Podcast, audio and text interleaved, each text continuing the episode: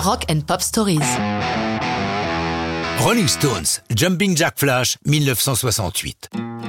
Pour définir Jumping Jack Flash, quoi de mieux que d'écouter ce qu'en dit Keith Richards dans son excellente autobiographie Life, je le cite, Jumping Jack Flash, quel titre, la vache Le secret de cette chanson, un magnétophone à cassette, une nouveauté technologique de l'époque. Il la travaille dans un motel pourri où il n'y a rien à faire si ce n'est justement d'explorer les possibilités que lui offre ce nouvel enregistreur avec une guitare acoustique, une Gibson Hummingbird pour être précis, et, je le cite à nouveau, si tu saturais le magnéto Philips jusqu'à la distorsion, ta guitare acoustique sonnait sur la bande exactement comme une guitare électrique. Tu te servais du magnéto comme d'un micro et d'un ampli en même temps. Tu rentrais de la guitare sèche là-dedans et le résultat était électrique comme pas possible.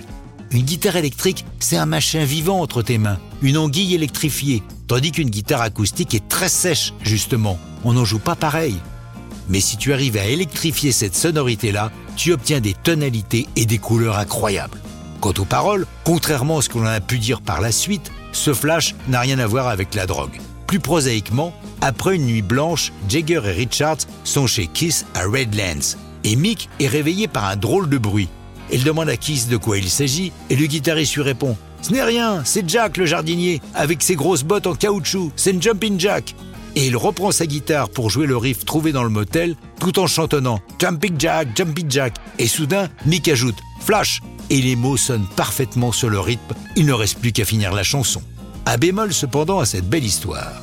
La part due au mythique bassiste des Stones, le plus vieux d'entre eux, le seul à avoir quitté le groupe originel volontairement, Bill Wyman. Lui raconte qu'ils étaient avec Brian Jones et Charlie Watts en studio de répétition, bricolant en attendant les deux autres. Bill s'est mis au piano et a commencé à jouer le riff fameux, tandis que Charlie démarrait un rythme et que Brian s'emparait de la guitare.